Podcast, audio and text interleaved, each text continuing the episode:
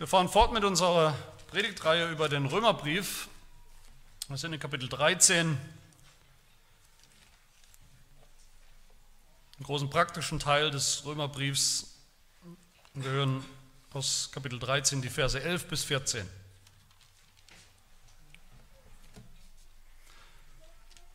Nummer 13 ab Vers 11.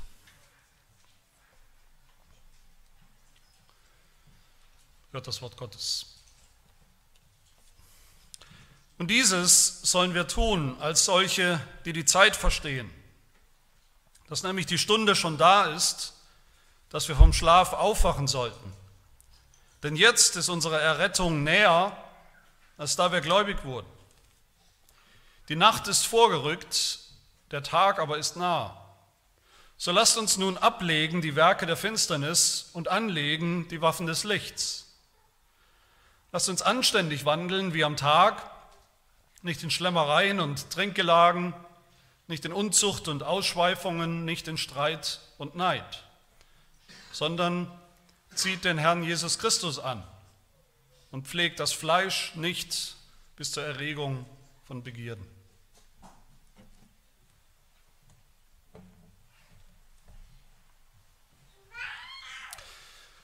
Der Apostel Paulus macht hier weiter mit seinen praktischen Aufforderungen und Ermahnungen oder Imperativen auch für unser Leben als Christen, für das christliche Leben. Alles noch, wenn wir uns erinnern, unter der Überschrift von Kapitel 12, wie wir jetzt leben sollen angesichts des Evangeliums, angesichts der Barmherzigkeit Gottes. Wie wir jetzt ganz praktisch unsere Leiber, unsere Leben hingeben als ein lebendiges Opfer. Auch das eine Überschrift aus Kapitel 12. Wie, wir, wie jetzt ganz praktisch unser lebendiger Gottesdienst im Alltag, im Alltag des Glaubens aussieht. Und hier wird der Apostel Paulus auch wieder sehr praktisch, vor allem im zweiten Teil von den Versen, die wir gelesen haben, Vers 13 und Vers 14. Aber wie wir das schon kennen, sagt uns Paulus auch hier wieder zuallererst, was, was wir unbedingt wissen müssen, damit das alles überhaupt funktioniert und gut geht. Wir sollen zuerst mal wissen, wir sollen wissen, um welche Zeit es geht, welche Zeit es ist, in welcher Zeit wir leben. Vers 11, wir sollen die Zeit verstehen. Eigentlich könnte man sagen, sagt Paulus, wir verstehen die Zeit schon. Wir müssen nur manchmal daran erinnert werden, auch als Gläubige. Denken sollen wir, richtig denken. Dass das christliche Leben mit Denken, viel mit Denken zu tun hat, dass es gewissermaßen auch mit Denken anfängt, dass wir auf eine bestimmte Art und Weise denken sollen. Auch das haben wir schon gehört am Anfang von Kapitel 12, dass wir uns verwandeln lassen sollen, Tag für Tag in unserem Denken, erneuern lassen sollen in unserem Denken. Denken im Einklang mit dem Evangelium. Das geht im Leben als Christen voraus. Oder man könnte umgekehrt sagen, das christliche Denken gehört schon fest dazu zum christlichen Leben. Es ist nicht irgendwie was ganz anderes oder irgendein Zusatz. Wenn Paulus hier sagt in Vers 11, dass wir die Zeit kennen, dass wir die Zeit verstehen, in der wir leben als Christen, das Jetzt, die jetzige Zeit und was das bedeutet, dann sagt Paulus uns das nicht nur als Information, er sagt uns das als Motivation. Er ist fest davon überzeugt, das, was er hier sagt, wenn wir die Zeit richtig verstehen und einschätzen und kennen, ist das eine Motivation für das christliche Leben. Wenn wir die Zeit verstehen, macht das christliche Leben überhaupt erst Sinn. Da macht das Sinn, trotz der Schwierigkeiten, die wir noch erleben als Christen in dieser Zeit, trotz der Herausforderungen, die wir alle kennen im Glauben, trotz der Anfechtungen, trotz des Leides, der Versuchung, all dem, was wir alle noch erleben. Man könnte vielleicht sagen, gerade dann, gerade in diesen schwierigen Erfahrungen, macht das christliche Leben Sinn und nur Sinn, wenn wir die Zeit verstehen.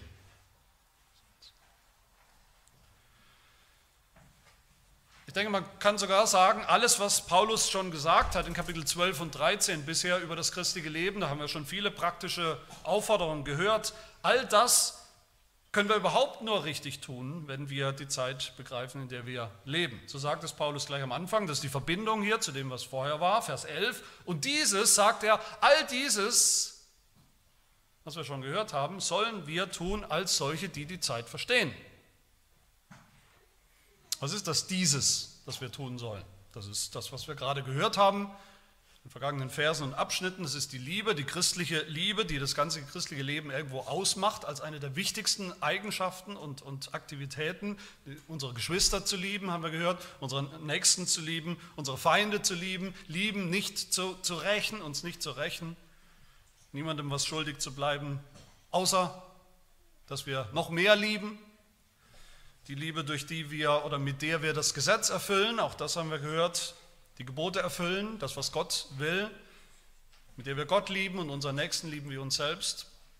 Die Liebe, mit der wir uns sogar einer bösen, korrupten Obrigkeit unterordnen und fügen. All das, sagt Paulus, all das sollen wir tun, weil wir die Zeit kennen und verstehen, in der wir leben.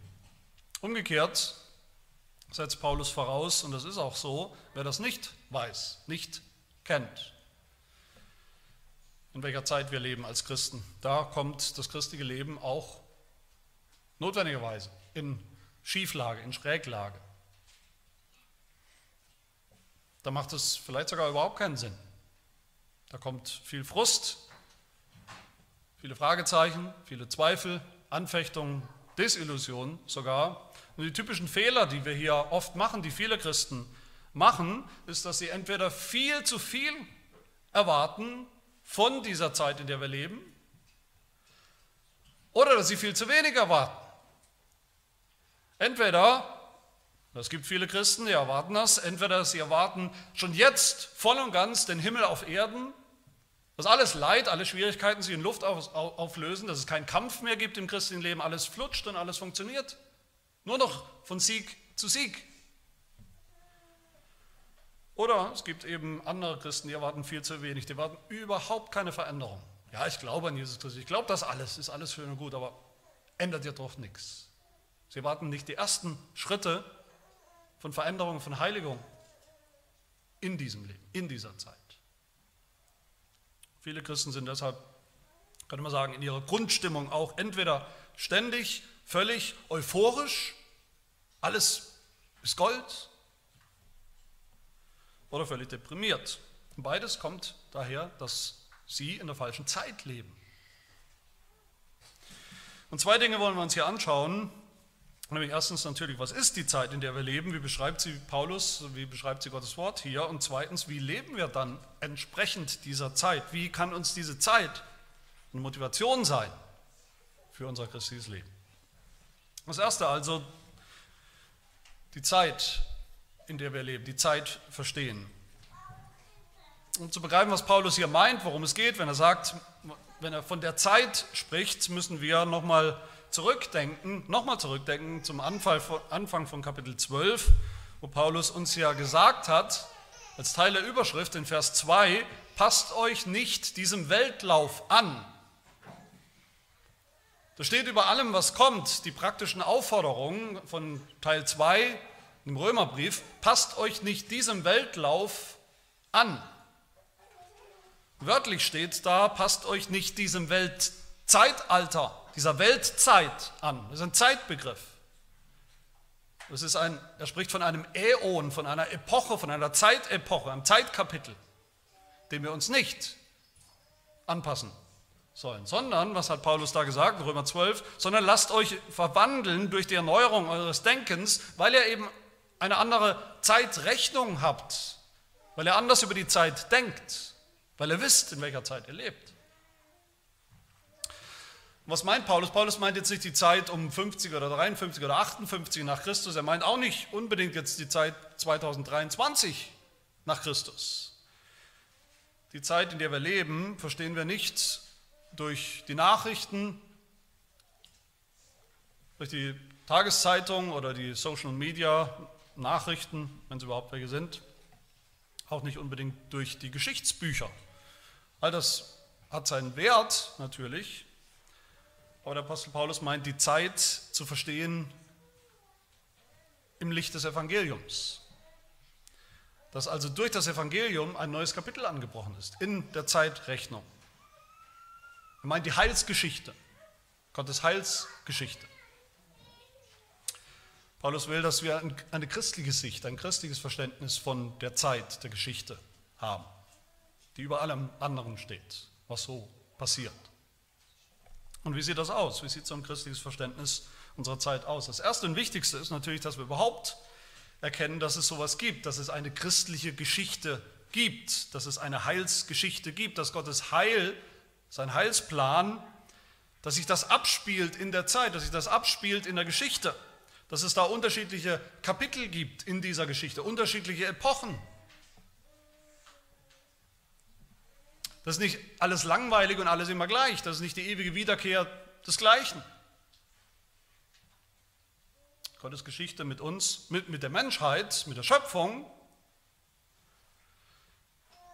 hat Anfang, Mitte und Ende. Es hat Epochen, Epochen wie die Schöpfung, wie den Fall, den Sündenfall, den Anfang der Erlösung und die Vollendung der Erlösung, die Ewigkeit, die noch aussteht. Und Paulus macht es hier eigentlich ganz einfach und auch bildlich für uns. Im Grunde sagt er, gibt es zwei große, zwei riesige Epochen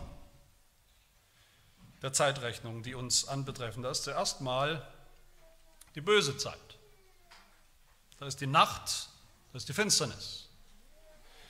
Vers 12, die Nacht ist da, die Nacht ist noch da, die Nacht ist sogar vorgerückt, rückt vielleicht immer weiter vor, sichtbar, spürbar, wird immer finsterer. Und in der Nacht, da finden natürlich die Werke der Finsternis statt. Das ist das Jetzt, das ist die Gegenwart, das ist die jetzige Zeit, wenn wir sie mal betrachten durch die Brille der Sünde, des Sündenfalls die Auswirkungen des Sündenfalls. Die Welt, die in der Sünde liegt, in die Sünde gefallen ist und in der Sünde liegt bis heute. Eine lange Zeit. Paulus beschreibt diese Zeit als böse Zeit, böse Tage im Epheserbrief. Im Galaterbrief sagt er, dass Jesus gekommen ist, um uns herauszuretten aus der gegenwärtigen bösen Weltzeit. woanders sagt er, dass diese Zeit regiert wird vom Gott dieser Weltzeit. Das ist der Satan, der Teufel, der noch am Werk ist in dieser Zeit. Und das ist deshalb den Menschen dieser Weltzeit, sagt Paulus, die nichts anderes kennen als diese Weltzeit, dass ihnen deshalb das Evangelium verhüllt ist, verschleiert, schleierhaft ist. Sie sehen es nicht, weil der Gott dieser Weltzeit, der Teufel, ihnen die Sinne verblendet hat, sodass sie nicht sehen, dass sie nicht aufwachen, sondern dass sie schlafen. Wie Paulus sicher sagt in diesem Bild, in Vers 11, sie schlafen. In der Nacht schläft man. Sünder schlafen in ihrer Sünde, machen nicht auf, erkennen nicht, was los ist, welche Zeit es ist. Im Epheserbrief Kapitel 2 sagt Paulus, dass auch wir Christen früher, und das müssen wir uns alle immer wieder vor Augen führen. Wir alle haben früher einst gelebt nach dem Lauf dieser Weltzeit. Gemäß dem Fürsten, der in der Luft herrscht, dem Geist, der jetzt noch in den Söhnen des Ungehorsams wirkt. Dieser Zeit, dieser bösen Zeit, gegenwärtigen bösen Zeit, sagt Paulus in Römer 12, sollen wir uns nicht mehr anpassen sondern wir leben schon in einer neuen, ganz neuen Epoche der Zeitrechnung. Und die beschreibt Paulus hier im Kontrast jetzt als Tag. Vers 12, der Tag ist nah. Vers 13, wir sollen leben wie am Tag oder als am Tag. Sonst nennt Paulus diese, dieses, diese zweite Epoche der Geschichte auch das kommende Zeitalter. Manchmal nennt er das so, das kommende Zeitalter die Bibel fasst das zusammen manchmal als den Tag, den Tag, einen Tag, der kommt. Das ist natürlich mehr als ein Tag. Was wird beschrieben als der Tag, der kommt, der künftige Tag, der Tag des Herrn, der Tag der Erlösung, der Tag, wenn Jesus Christus wiederkommen wird. Der Tag, wenn es diese gegenwärtige böse Zeit nicht mehr geben wird, sondern nur noch Licht geben wird. Nur noch Tag, nur noch gute Zeit. Das heißt, es gibt diese zwei großen Zeitalter. Die Nacht der Sünde, die ist schon Vergangenheit für uns. Und es gibt den Tag der Erlösung, der endgültigen Erlösung, der liegt irgendwo noch in der Zukunft. Aber das ist noch lange nicht alles. Das Entscheidende kommt eigentlich jetzt. Das Entscheidende ist sozusagen die Zwischenzeit oder die Überschneidungszeit, das Jetzt und das Heute für uns Christen, was wir erleben. In dieser Zwischenzeit, in der wir leben, gibt es nämlich beides. Es ist ja nicht das eine ist abgeschlossen, mit dem haben wir gar nichts mehr zu tun, das andere ist schon da, in Reinform schon da, in Vollkommenheit schon da. Es gibt noch viel Finsternis, natürlich in dieser Welt. Die Nacht rückt weiter vor mit ihrer Finsternis. Und diese Finsternis der Sünde bleibt auch irgendwo real, bleibt sogar eine Gefahr. Realität, auch für Gläubige. Es gibt aber auch jetzt schon Licht. Das Licht ist schon da, schon angebrochen, die neue Zeit ist schon angebrochen. Der Tag des Herrn hat schon angefangen, die neue Zeitrechnung. Der Tag ist nahe, so nahe, dass wir schon darin leben, Vers 13. Am Tag. Das zukünftige Zeitalter, das Ende, die Vollendung, ist schon reingebrochen in diese Finsternis der Gegenwart. Ja, Paulus sagt in Vers 11, unsere Errettung am, am Ende, die endgültige Erlösung, die Wiederherstellung von allem, von allen Dingen, ist heute näher als und, und kommt immer näher. Sie hat schon angefangen. Im Hintergrund steht natürlich das Kommen Jesu hier. Jesus ist ja schon gekommen, vor 2000 Jahren ist er gekommen, auf die Welt gekommen, hat gelebt, ist gestorben, ist auferstanden das Kapitel oder die Epoche der Erlösung hat ganz entscheidend angefangen. Ist Realität, nicht Wunschdenken für die Zukunft. Aber dieses Kapitel kommt natürlich erst zum Ziel, wenn Jesus ein zweites Mal kommt, wiederkommen wird, alles wiederherstellen wird. Nicht, Jesus wird nicht wiederkommen, um irgendwelche Endzeitszenarien und äh, Science-Fiction-Geschichten über die Endzeit zu erfüllen, sondern er wird wiederkommen, um den Himmel auf die Erde zu bringen und alles zu vollenden. Aber diese Epoche ist schon da. Ist schon da für alle, die glauben. Schon Realität. Meine Lieben, das zu erkennen, wie das sein kann, wie das funktioniert, diese Spannung zwischen dem, was noch der Fall ist, die Finsternis, die es noch gibt, die alte Zeit, die noch tickt, und dem, was schon der Fall ist, das Licht, was schon reingekommen ist, die neue Zeit, die schon da ist. Das heißt es, die Zeit richtig zu verstehen. Das heißt es zu leben in einer Zeit, in der das Heil schon gekommen ist, aber eben noch nicht alles da ist, noch nicht alles vollkommen ist, noch nicht alles ganz da ist, noch nicht das Ziel erreicht ist, die Vollendung erreicht ist, weder für uns persönlich noch mit der ganzen Schöpfung zu verstehen, wie wir schon gerettet sind, wie wir schon ganz gerettet sind. Und doch, wie Paulus hier sagt, unsere Errettung nahe sein kann, gleichzeitig. Also auch noch was fehlt, die Vollendung. Das ist der Schlüssel zu einem richtigen, guten, funktionierenden, fruchtbaren christlichen Leben zu verstehen, dass das Reich Gottes schon gekommen ist mit Jesus Christus. Das ist aber deshalb das Zeitalter der, des Bösen und der Sünde, des Leids, des Todes noch nicht ganz ausgelaufen ist. Wir haben alle noch damit zu tun, schmerzlich zu tun. Noch existieren beide. Und das Geheimnis ist, dass wir begreifen müssen, als wache Christen, dass jetzt und heute eben diese beiden Reiche oder Zeitalter überlappen. Für eine Zeit. Das gehört zum ABC des christlichen Glaubens, sagt Paulus. Er sagt, das müsst ihr wissen. So zu denken gehört zu diesen neuen Denkmustern, zu christlichen Denkmustern. Ganz fundamental, sonst macht das christliche Leben, wie gesagt, keinen Sinn. Sonst zerbrechen wir daran. Jesus hat einmal seinen Zuhörern vorgeworfen, dass sie das alles nicht kapiert haben, dass sie das nicht gecheckt haben. In Lukas 12 sagt er zu seinen Zuhörern, das Wetter könnt ihr vorhersagen, das Wetter versteht ihr.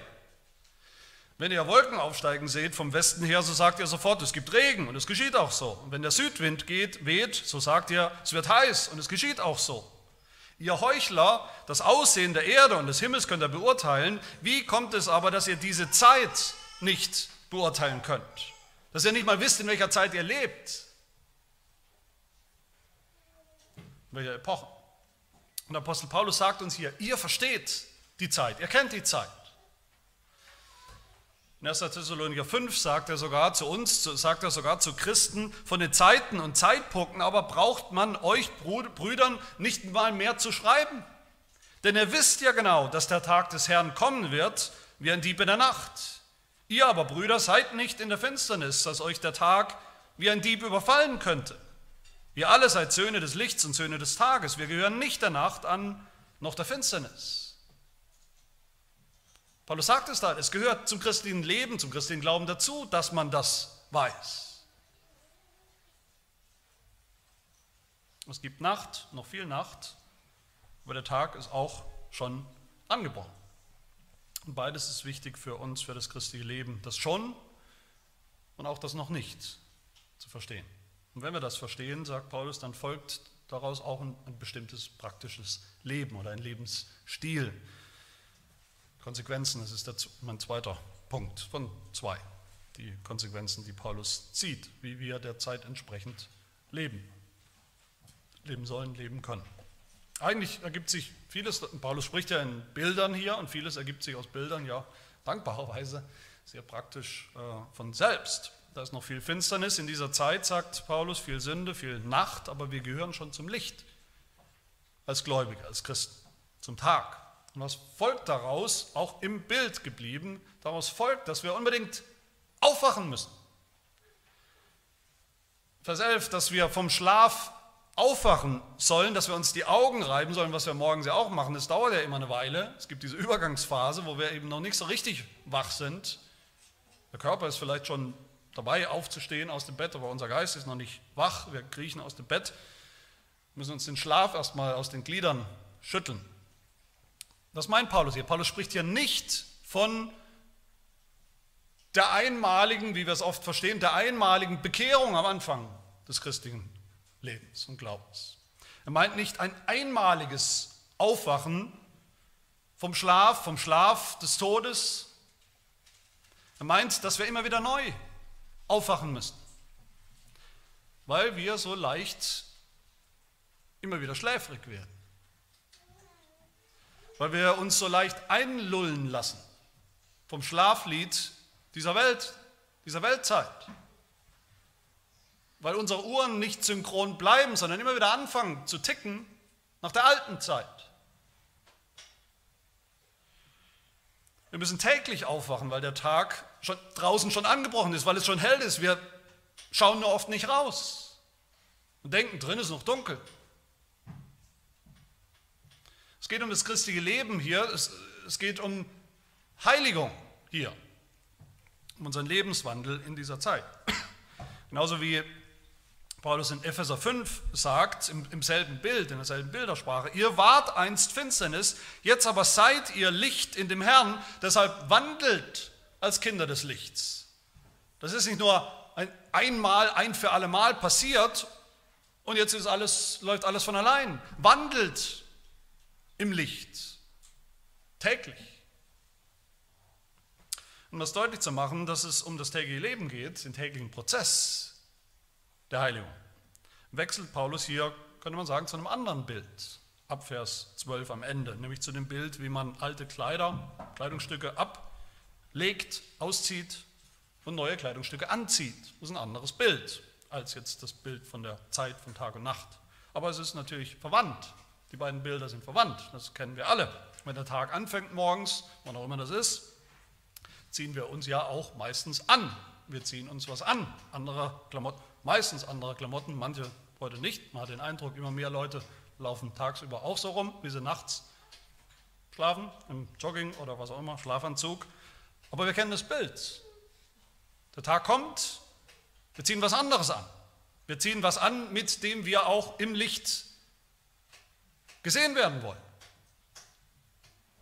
wie man eben am Tag unterwegs ist. Auch dieses Ablegen von Kleidungsstücken und das Anziehen von anderen Kleidungsstücken, auch das betont diesen, diesen Prozess, dieses tägliche, die tägliche Aufgabe. Man könnte fast sagen, auch die, die Routine des christlichen Lebens. Das christliche Leben hat ja auch viel Routine. Wir wollen das oft nicht eingestehen. Wir wollen immer nur Highlights und geistliche Höhenflüge oder was auch immer. Das christliche Leben hat viel Routine. Das sind Dinge, die wir immer wieder, die wir jeden Tag tun sollen, tun müssen. Das passiert nicht ein für alle Mal.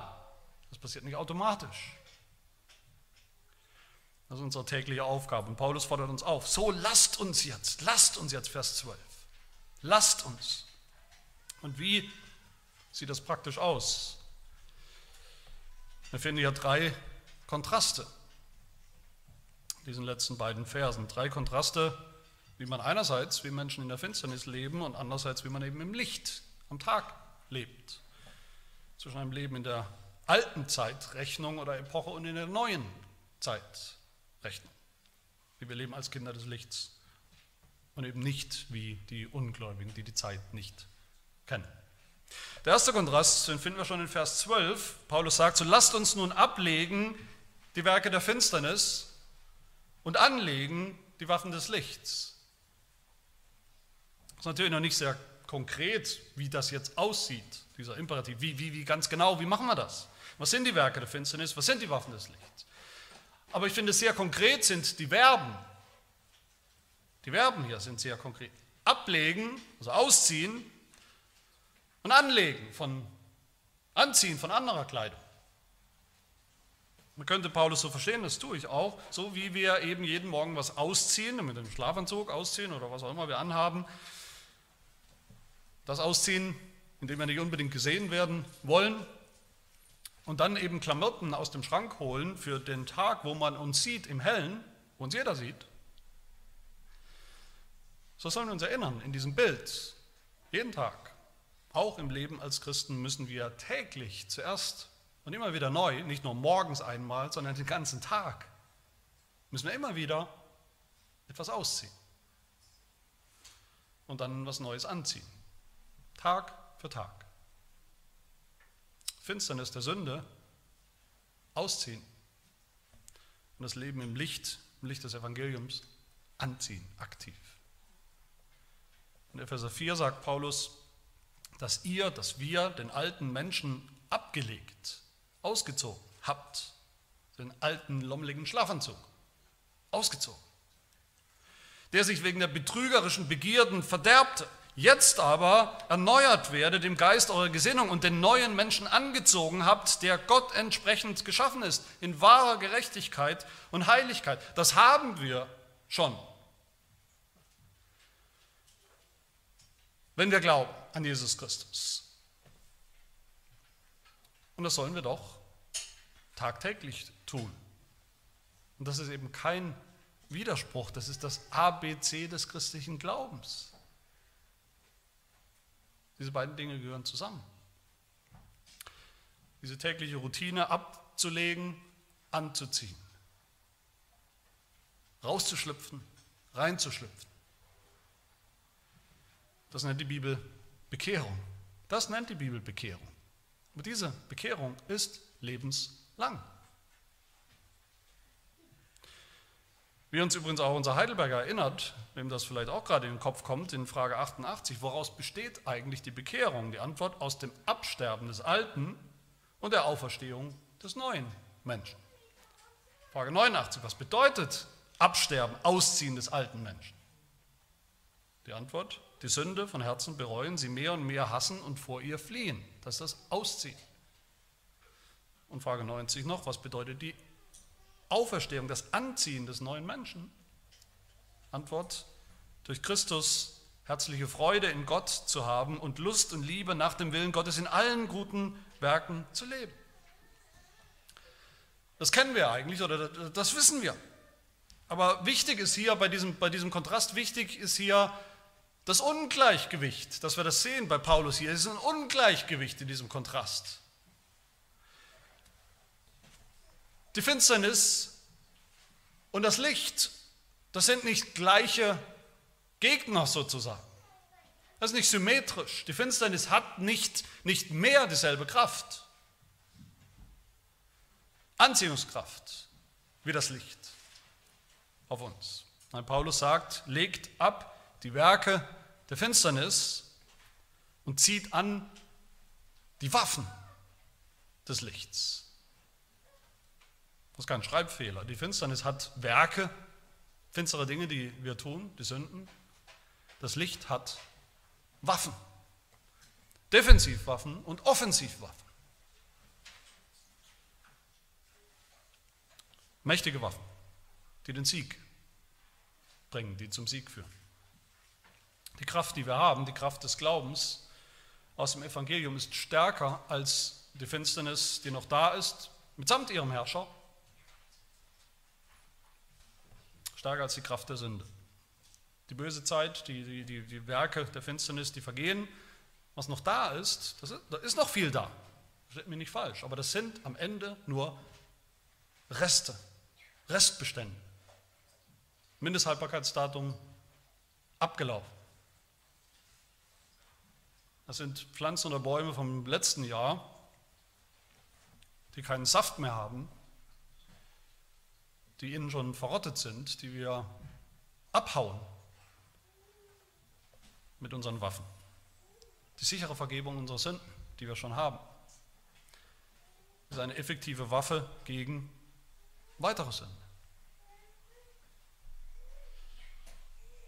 Und Paulus gibt uns diese Gewissheit hier, gute Werke, alles, wovon er gesprochen hat, die Liebe, die Liebe zu Gott, zu unserem Nächsten, Gottes Gebote zu halten, das sind nicht umsonst Waffen. Die Motivation ist der Sieg. Der Sieg, der kommt. Unsere Waffen sind ein Beitrag, dass mehr Licht kommt. Natürlich mehr Licht in unserem Leben. Das ist vielleicht das erste Ziel, das wir haben dass das Licht siegt, dass das Licht sich ausbreitet in unserem Leben, aber auch in der Welt um uns herum. Dieses heilige Leben, um das es hier geht, das immer mehr oder mehr und mehr geheiligte Leben, das ist ein echter, das ist ein echter positiver Beitrag, könnte man sagen, zur Helligkeit in der Welt, zur Luxstärke, zur, zur Helligkeitsstärke in dieser Welt, dieser finsteren Welt. Der zweite Kontrast, den finden wir in Vers 13, da sagt Paulus, lasst uns anständig wandeln wie am Tag. Was bedeutet das, anständig wandeln? Das ist auch so ein Begriff, unter dem man viel verstehen kann, aber Paulus macht das deutlich. Anständig zu leben als Christen, das bedeutet zuallererst nicht, wie er sagt, nicht in Schlemmereien und Trinkgelagen. Schlemmerei, das klingt, klingt irgendwie süß, klingt irgendwie fast nach was, was wir vielleicht Sonntagmittags oder Sonntagabends zu Hause tun. Das meint aber wörtlich Orgien. Partys, wo gefressen und gesoffen wird bis zum Exzess.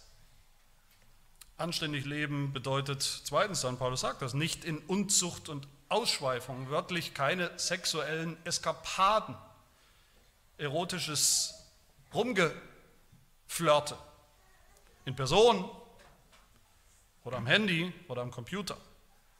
Beide Paare von Sünden, die Paulus hier nennt, sind Sünden der Nacht. Werke der Finsternis. Deshalb, das passt für Paulus natürlich in das Bild. Die meisten Menschen sind wann betrunken? Besonders wenn es sich vielleicht um Christen handelt. Wir machen uns nichts vor, als gäbe es das nicht in der Kirche oder unter Christen. Bei Menschen, die vielleicht sogar ein schlechtes Gewissen haben, wenn sie betrunken sind. Wann sind sie betrunken? Deshalb in der Nacht.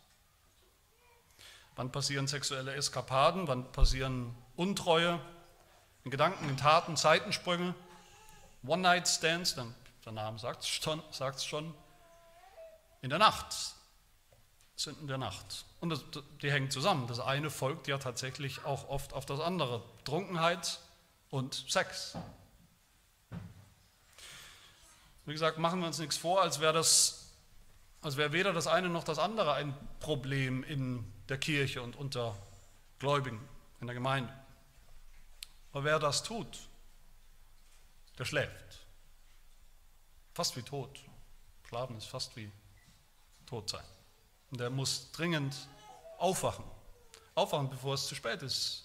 Die Nacht ist vorgerückt und die kommt zu ihrem Ende. Mitsamt den Werken der Finsternis und denen, die sie tun.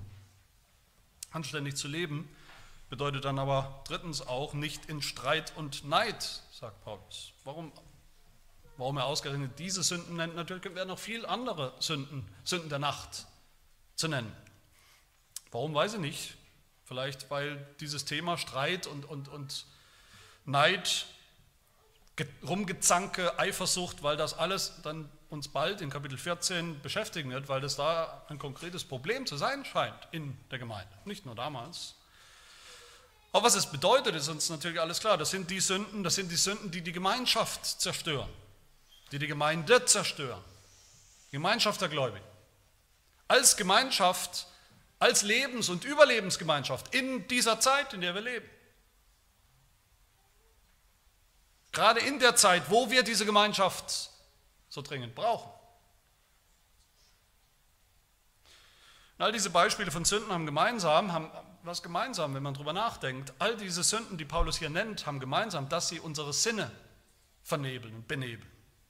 Unsere Urteilsfähigkeit einschränken oder sogar ganz wegnehmen. Alkohol, Sex, Zorn, in Rage zu sein, Eifers rasende Eifersucht, all das widerspricht völlig dem, was Paulus hier charakterisiert für den christlichen Lebensstil, nämlich Nüchternheit.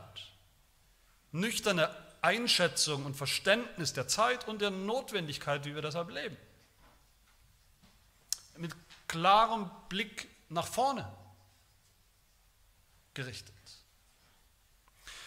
So sagt es Paulus ganz ähnlich, nochmal im 1. Thessaloniker Brief Kapitel 5. Da sagt er, so lasst uns auch nicht schlafen wie die anderen, sondern lasst uns wachen und nüchtern sein. Denn die Schlafenden schlafen bei Nacht und die Betrunkenen sind bei Nacht betrunken. Wir aber, die wir dem Tag angehören, wollen nüchtern sein, in jeder Beziehung nüchtern sein. Angetan mit dem Brustpanzer des Glaubens und der Liebe und mit dem Helm der Hoffnung auf das Heil. Das sind hier Waffen, Waffen des Lichts. Und auch hier gibt Paulus uns eine, eine große, finde ich, große Motivation. Wir sollen anständig wandeln, sagt er aber nicht einfach als so ein Imperativ, ja, sei halt anständig, sondern anständig mit der Motivation, wie am Tag. Und damit meint er nicht anständig wandeln, als wäre es schon Tag. So tun, als ob. Er meint, weil der Tag schon da ist, Wir gehören schon zu der neuen Zeit, wir gehören schon zur neuen Schöpfung, wir sind selbst schon neue Geschöpfe, Kreaturen. Mit dieser neuen Zeit, die gekommen ist, haben wir als, als Bürger dieser neuen Zeit und Schöpfung eine ganz neue Kraft für das Leben. Wie der Hebräerbrief sagt, Kapitel 6, wir haben schon geschmeckt, wir erleben schon die Kräfte der zukünftigen Weltzeit. Die ist schon da, diese Kraft.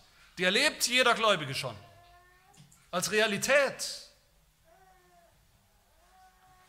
Wer mit benebeltem Sinn durch das Leben torkelt, sich keine Gedanken macht darüber, in welcher Zeit wir eigentlich leben, der stürzt weiter in solche Sünden, solche Werke der Finsternis. Das ist natürlich schlimm genug, das wäre schlimm genug, aber noch schlimmer, der verleugnet damit die Kraft, die wir haben, schon.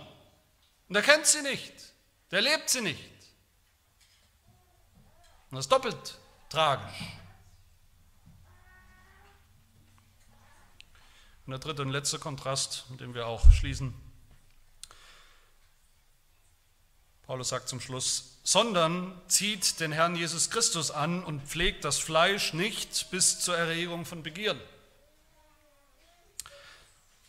Fangen wir mit dem Negativen an hier in diesem Kontrast. Was heißt das? Pflegt das Fleisch nicht bis zur Erregung von Begierden. Pflegen ist ironisch gemeint. Paulus ist oft ironisch und hier ist er auch ironisch. Er meint nicht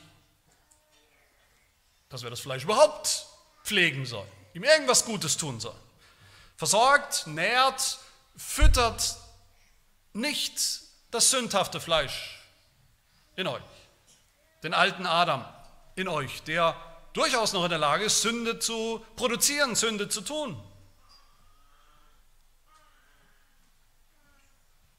Versucht ihr nicht irgendwo in einer Ecke eures Lebens noch am Leben zu erhalten, lebenserhaltende Maßnahmen sozusagen.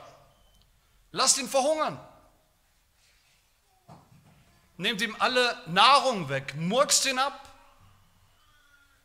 haltet ihn für tot, bis er es auch wirklich ist, restlos ist. Sonst regt er sich immer wieder mitsamt seinen Begierden, die immer zur Sünde führen. Sondern was ist das Positive? Gegenstück, auch hier, was wir tun sollen, zieht den Herrn Jesus Christus an. Wie gesagt, auch das haben wir schon, wenn wir glauben, wenn wir gläubig geworden sind, angefangen haben zu glauben, da wurden wir verbunden mit Jesus Christus, haben Jesus Christus angezogen, sind in ihm und er in uns, ein für alle Mal. Seitdem sind wir in Christus, wir haben ihn angezogen. Sein Verdienst, seine Gerechtigkeit, seine Heiligkeit angezogen, wie Kleider, neue Kleider, die wir geschenkt bekommen haben. Ein für alle Mal. Unsere Taufe macht das ja auch so deutlich, dass wir schon untergetaucht worden sind, gestorben sind, begraben sind in diesem nassen Grab des Wassers und, und der alte Mensch dort gestorben ist. Und wir schon auferstanden sind aus den Fluten als neue Menschen in Christus, die ihn angezogen haben. Aber wie gesagt, im Vollzug unseres Lebens als Christen, im täglichen Leben als Gläubiger, jeden Tag müssen wir trotzdem aktiv Jesus Christus anziehen. So wie wir uns morgens hoffentlich ordentliche Kleider anziehen. Das heißt, dass wir eben leben, wie wir schon sind. Dafür müssen wir denken, wer sind wir eigentlich im Licht des Evangeliums in Christus. Das bedeutet, dass wir reinschlüpfen in unsere Identität als Christen in Christus, die wir gar nicht verlieren können, aber wo wir doch praktisch reinschlüpfen müssen. Dass wir uns erinnern und denken, was wir sind. Wir sind mit Christus gestorben, so echt und sicher und definitiv, wie er gestorben ist am Kreuz. Und wir leben schon mit Christus als neue Geschöpfe. So sicher, wie er, wie das Grab leer war und er auferstanden ist von den Toten. Wie er aus der Finsternis am Kreuz aus dem Grab gekommen ist, ans Licht des Oster morgens. So wir auch schon. Genauso wie auch schon. Das ist das Evangelium. Und das ist wunderbar. Eigentlich so einfach, dieses Evangelium. Einfach nur Christus anziehen im Glauben. Den ganzen Christus anziehen im Glauben. Zu unserer Rettung, Erlösung, Rechtfertigung und genauso zu unserer Heiligung. Jeden Tag in dieser Zwischenzeit bis zum Ziel. Einfach nur Christus, den ganzen Christus anziehen im Glauben. Einmal, wie gesagt, das erste Mal im Glauben. Wer das noch nicht getan hat, dann gehören wir schon zum Tag, zum Licht. Aber dann auch immer wieder jeden Tag neu.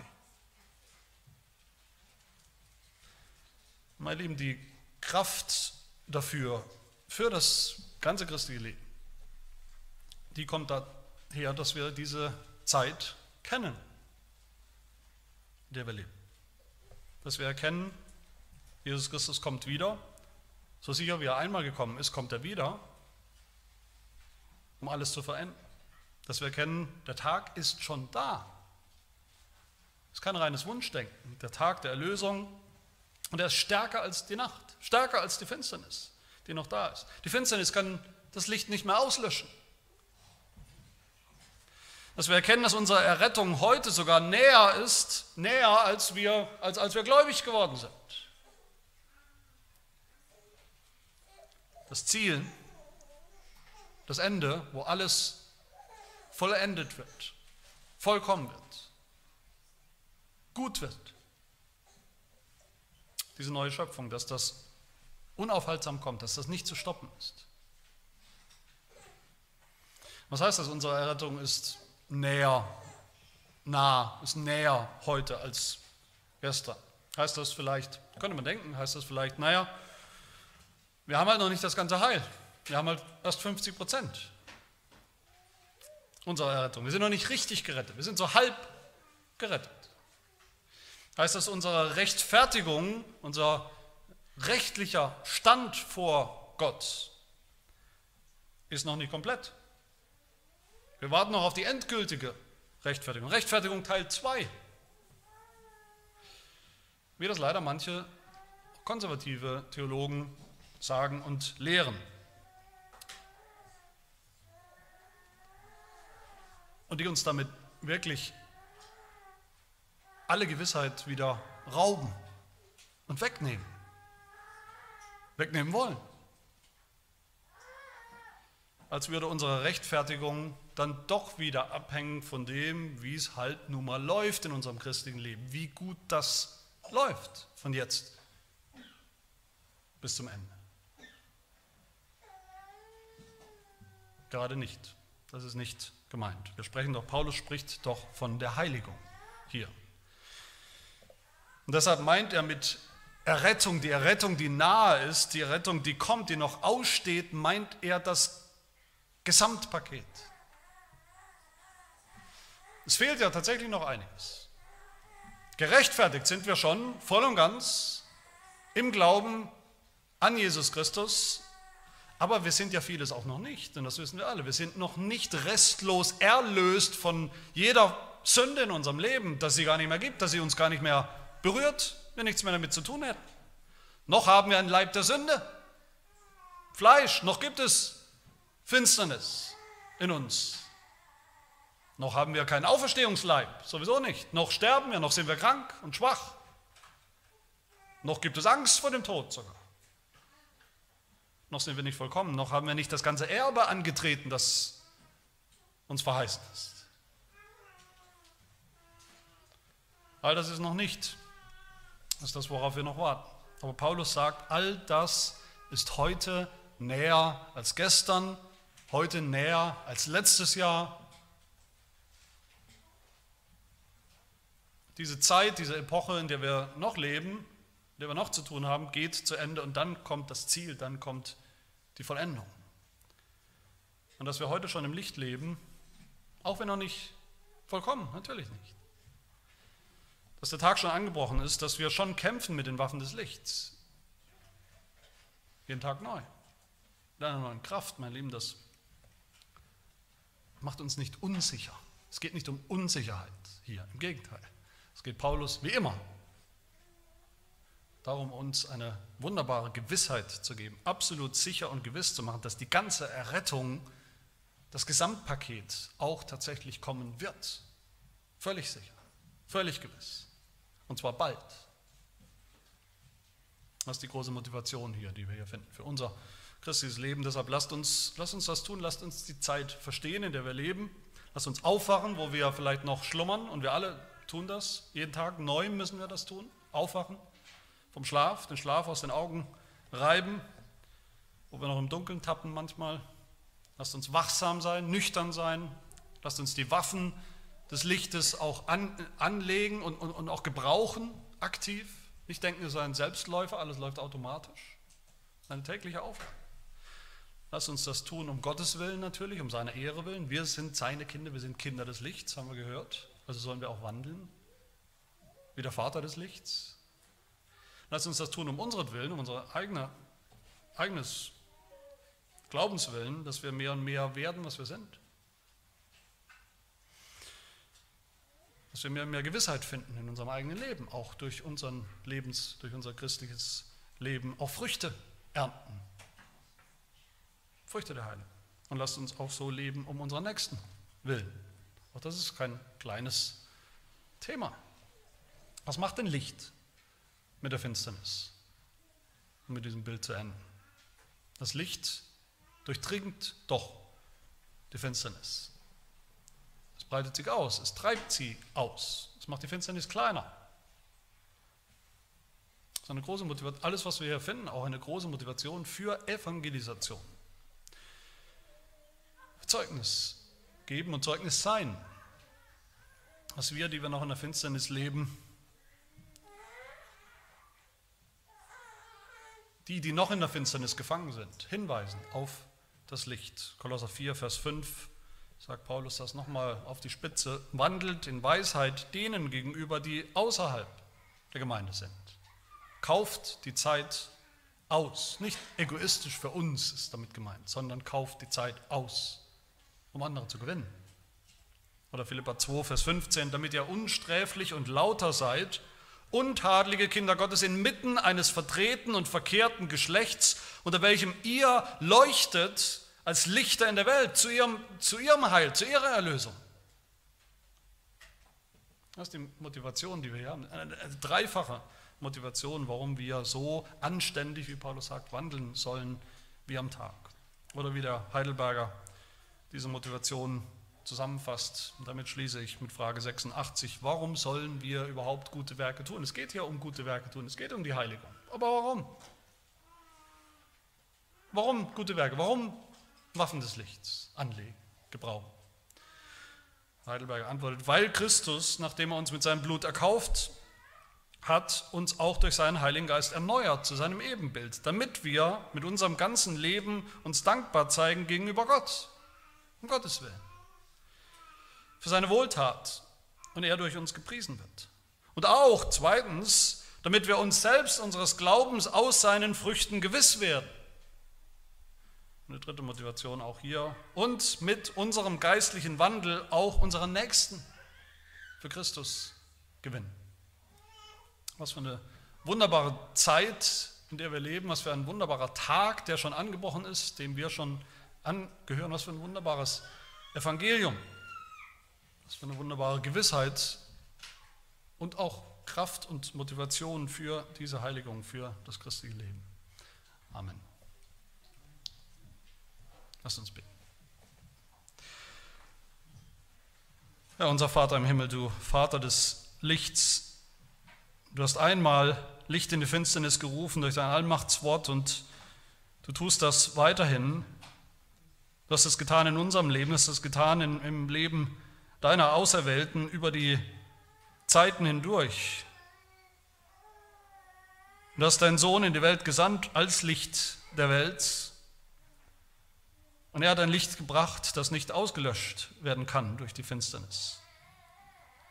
Es breitet sich aus und du rufst uns dementsprechend zu leben, du berufst uns mit beizutragen zur Ausbreitung des Lichts, des Lichts der Wahrheit, des Lichts der Heiligkeit, der Gerechtigkeit, des Lichts des Evangeliums unter denen, die noch schlafen, sorglos und planlos, nicht wissen, welche Zeit es ist und welche Zeit es geschlagen hat. Herr, hilf uns in diesem Lebenswandel zu deiner Ehre, zu unserer eigenen Gewissheit und zum Wohl unseres Nächsten. Das bitten wir in Jesu Namen. Amen.